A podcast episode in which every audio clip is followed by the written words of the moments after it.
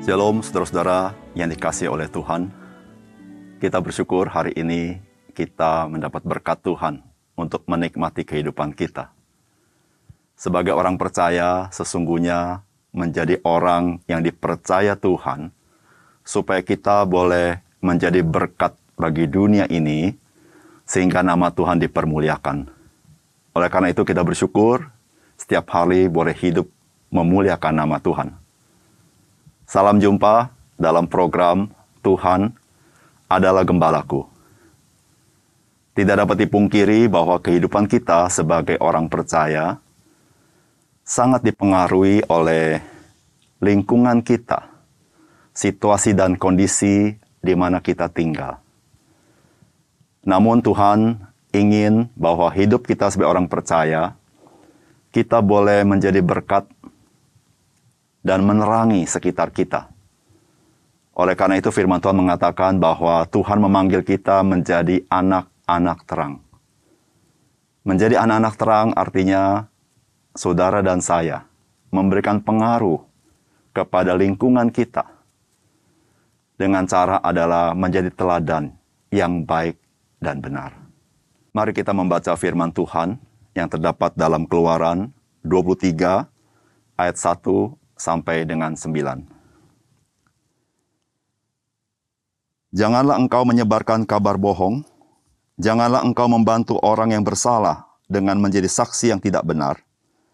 Janganlah engkau turut-turut kebanyakan orang melakukan kejahatan, dan dalam memberikan kesaksian mengenai suatu perkara, janganlah engkau turut-turut kebanyakan orang membelokkan hukum.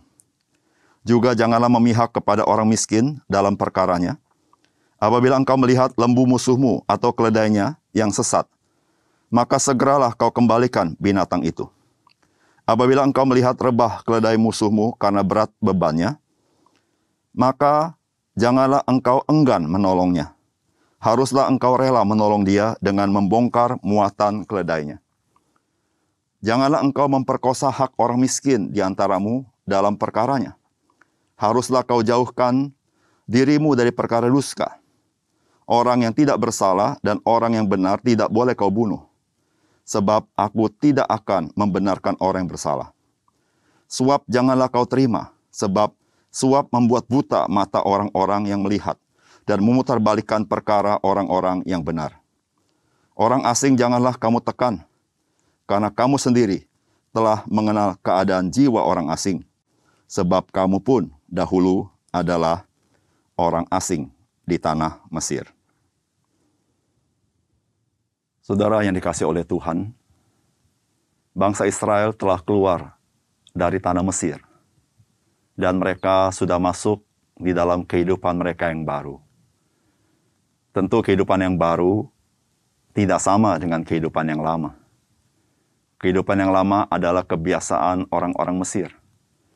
Kehidupan yang baru adalah kehidupan umat Tuhan yang telah ditebus oleh Tuhan sendiri. Oleh karena itu mereka perlu sekali diterangi oleh firman Tuhan. Bagaimanakah seharusnya mereka hidup dalam hidup yang baru. Sehingga kehidupan mereka boleh bercahaya, bersinar di tengah dunia ini. Apakah pesan firman Tuhan bagi kita hari ini? Yang pertama, firman Tuhan mengajar kita supaya kita sebagai orang percaya memiliki kehidupan yang berintegritas. Itu dikatakan di ayat yang pertama.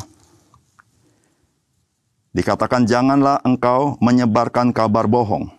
Janganlah engkau membantu orang yang bersalah dengan menjadi saksi yang tidak benar. Ayat kedua, janganlah engkau turut-turut kebanyakan orang melakukan kejahatan dan dalam memberikan kesaksian mengenai suatu perkara, janganlah engkau turut-turut kebanyakan orang membelokkan hukum Demikian juga ayat ketiga. Juga janganlah memihak kepada orang miskin dalam perkaranya. Saudara firman Tuhan mengajar kepada kita, sebagai umat Tuhan, kita harus berkata benar. Sehingga firman Tuhan melarang kita menyebarkan kabar bohong atau menjadi saksi dusta atau kita membela orang bersalah dengan menjadi saksi yang tidak benar. Saudara sebagai orang percaya, maka umat Tuhan di dalam tutur kata, di dalam kesaksiannya harus menjadi orang yang dapat dipercaya. Demikian juga ketika kita menghadapi dalam kehidupan ini, kita harus menghadapi dengan kacamata kebenaran. Bukan karena faktor sosial, seperti ada orang miskin yang bersalah, kita membenarkan orang miskin yang salah tersebut karena kemiskinannya. Namun kita harus berpatokan kepada kebenaran. Saudara yang kasih dalam Tuhan, integritas merupakan perkara yang mutlak bagi orang percaya. Karena orang percaya adalah saksi Kristus di tengah dunia ini yang menyatakan kabar baik kepada dunia ini ketika orang percaya dapat dipercaya dalam kehidupan sehari-harinya, maka dia bisa menjadi alat yang efektif di dalam kesaksiannya di tengah-tengah dunia ini. Sehingga banyak orang boleh mengenal kasih karunia Tuhan. Mari kita memiliki hidup yang berintegritas. Berkata-kata benar satu kepada yang lain. Yang kedua, firman Tuhan hari ini mengajar kepada kita supaya kita baik hati kepada semua orang. Itu terdapat di ayat yang keempat dan ayat yang kelima. Apabila engkau melihat lembu musuhmu atau keledainya yang sesat, maka segeralah kau kembalikan binatang itu. Apabila engkau melihat rebah keledai musuhmu karena berat bebannya, maka janganlah engkau enggan menolongnya. Haruslah engkau rela menolong dia dengan membongkar muatan keledainya. Saudara-saudara yang kasih dalam Tuhan, perintah Tuhan yang kita baca tadi, sebuah perintah yang sangat menarik. Karena perintah ini diberikan kepada umat Tuhan, bagaimana sikap umat Tuhan kepada musuhnya. Tentunya bukan umat Tuhan yang memusuhi orang itu, tetapi orang itu yang memusuhi umat Tuhan. Tuhan mengajarkan, meskipun orang memusuhi, namun umat Tuhan harus tetap berbuat baik kepada orang tersebut. Ketika dia menemukan lembu atau keledainya bermasalah atau tersangkut, meskipun tuannya tidak ada, maka umat Tuhan harus melepaskan lembu atau keledai tersebut dan mengembalikan kepada yang empunyanya meskipun yang empunyanya adalah musuhnya. Atau mungkin dia melihat ada keledai berbeban begitu berat dan di sana ada tuannya. Dan tuannya itu memusuhi umat Tuhan. Maka umat Tuhan harus menolongnya supaya keledai musuhnya itu tidak dibebani dengan beban yang berat. Di sini kita lihat baik kelihatan ataupun tidak kelihatan oleh orang lain. Maka umat Tuhan harus tetap berbuat baik. Dia berbuat baik karena dia mengasihi yang empunya ternak tersebut. Dia berbuat baik karena dia menghormati yang empunya ternak tersebut. Itulah panggilan Tuhan bagi kita sebagai orang percaya. Kita menghargai milik orang lain karena kita menghargai orang tersebut sebagai pemiliknya. Kita harus berbuat baik kepada siapa pun bahkan termasuk kepada mereka yang mungkin membenci kita atau memusuhi kita atau berbuat yang tidak baik kepada kita. Baik kelihatan atau tidak kelihatan, kita tetap berbuat baik. Saudara, inilah panggilan Tuhan bagi kita. Kita berbuat demikian karena sesungguhnya kita sendiri sudah mengalami kebaikan Tuhan. Ketika kita tidak baik, Tuhan berbuat baik kepada kita ketika kita masih berdosa, Tuhan menanggung dosa kita. Oleh karena itu, marilah kita mengekspresikan kasih Tuhan ini dengan berbuat baik kepada siapa pun, baik kelihatan atau tidak kelihatan oleh orang tersebut. Yang ketiga, Saudara firman Tuhan hari ini mengajar kepada kita, sebagai orang percaya, janganlah kita hanya mencari kesenangan diri kita sendiri di dalam penderitaan orang lain. Itu tercantum di ayat ke-6 sampai ayat yang ke-9. Janganlah engkau memperkosa hak orang miskin di antaramu dalam perkaranya.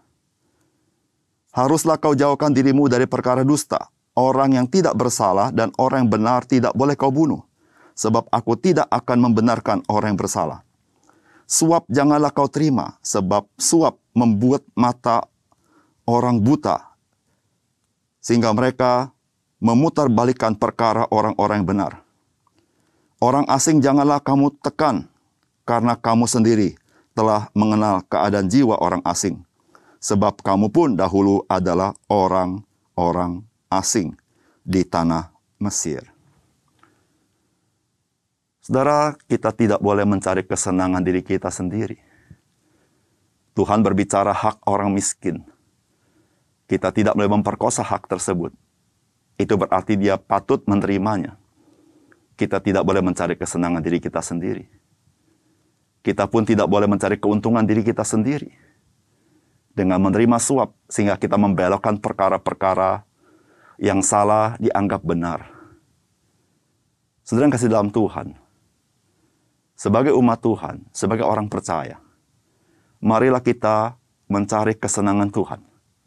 Marilah kita mencari kepentingan Tuhan Ketika kita mencari kesenangan Tuhan, maka kita bisa turut merasakan segala kesusahan orang lain, sehingga kita pun boleh memikirkan kepentingan orang lain juga. Saudara, sebagaimana Kristus, dia tidak mencari kepentingan dirinya sendiri, tetapi dia mati menanggung dosa kita demi kepentingan kita, demi keselamatan kita kita sebagai pengikut Kristus, marilah kita memiliki semangat yang sama.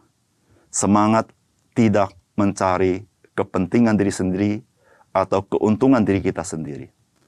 Ingatlah, dahulu kita adalah orang-orang yang terbuang, yang terhilang. Namun Tuhan mencari kita.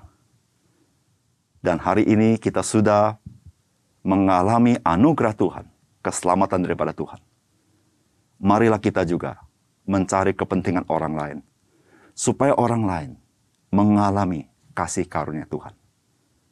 Janganlah mencari kepentingan diri sendiri semata-mata atau mencari keuntungan diri sendiri semata-mata. Tapi marilah kita mencari kepentingan orang lain dan keuntungan orang lain supaya kita menjadi berkat bagi mereka. Mari kita berdoa. Bapak surga terima kasih untuk firman-Mu. Biarlah Engkau metraikan dalam hati kami. Sehingga kami boleh menjadi anak-anak terang di tengah dunia ini. Menyinari dunia ini. Dan sungguh-sungguh kami menjadi teladan di tengah-tengah dunia ini. Sehingga ya Tuhan, banyak orang mengenal Engkau. Tuhan Engkau tahu segala kekurangan kami. Engkau tahu kelemahan kami. Tapi Engkau akan menolong kami. Engkau akan memenuhi kami dengan roh kudus. Supaya kami dimampukan untuk menyatakan karunia Tuhan, menyatakan kuasa Tuhan yang mengubah hidup kami. Sehingga dengan demikian, hidup kami menjadi kesaksian bagi orang lain. Terima kasih Tuhan. Dalam nama Tuhan Yesus kami berdoa. Amin.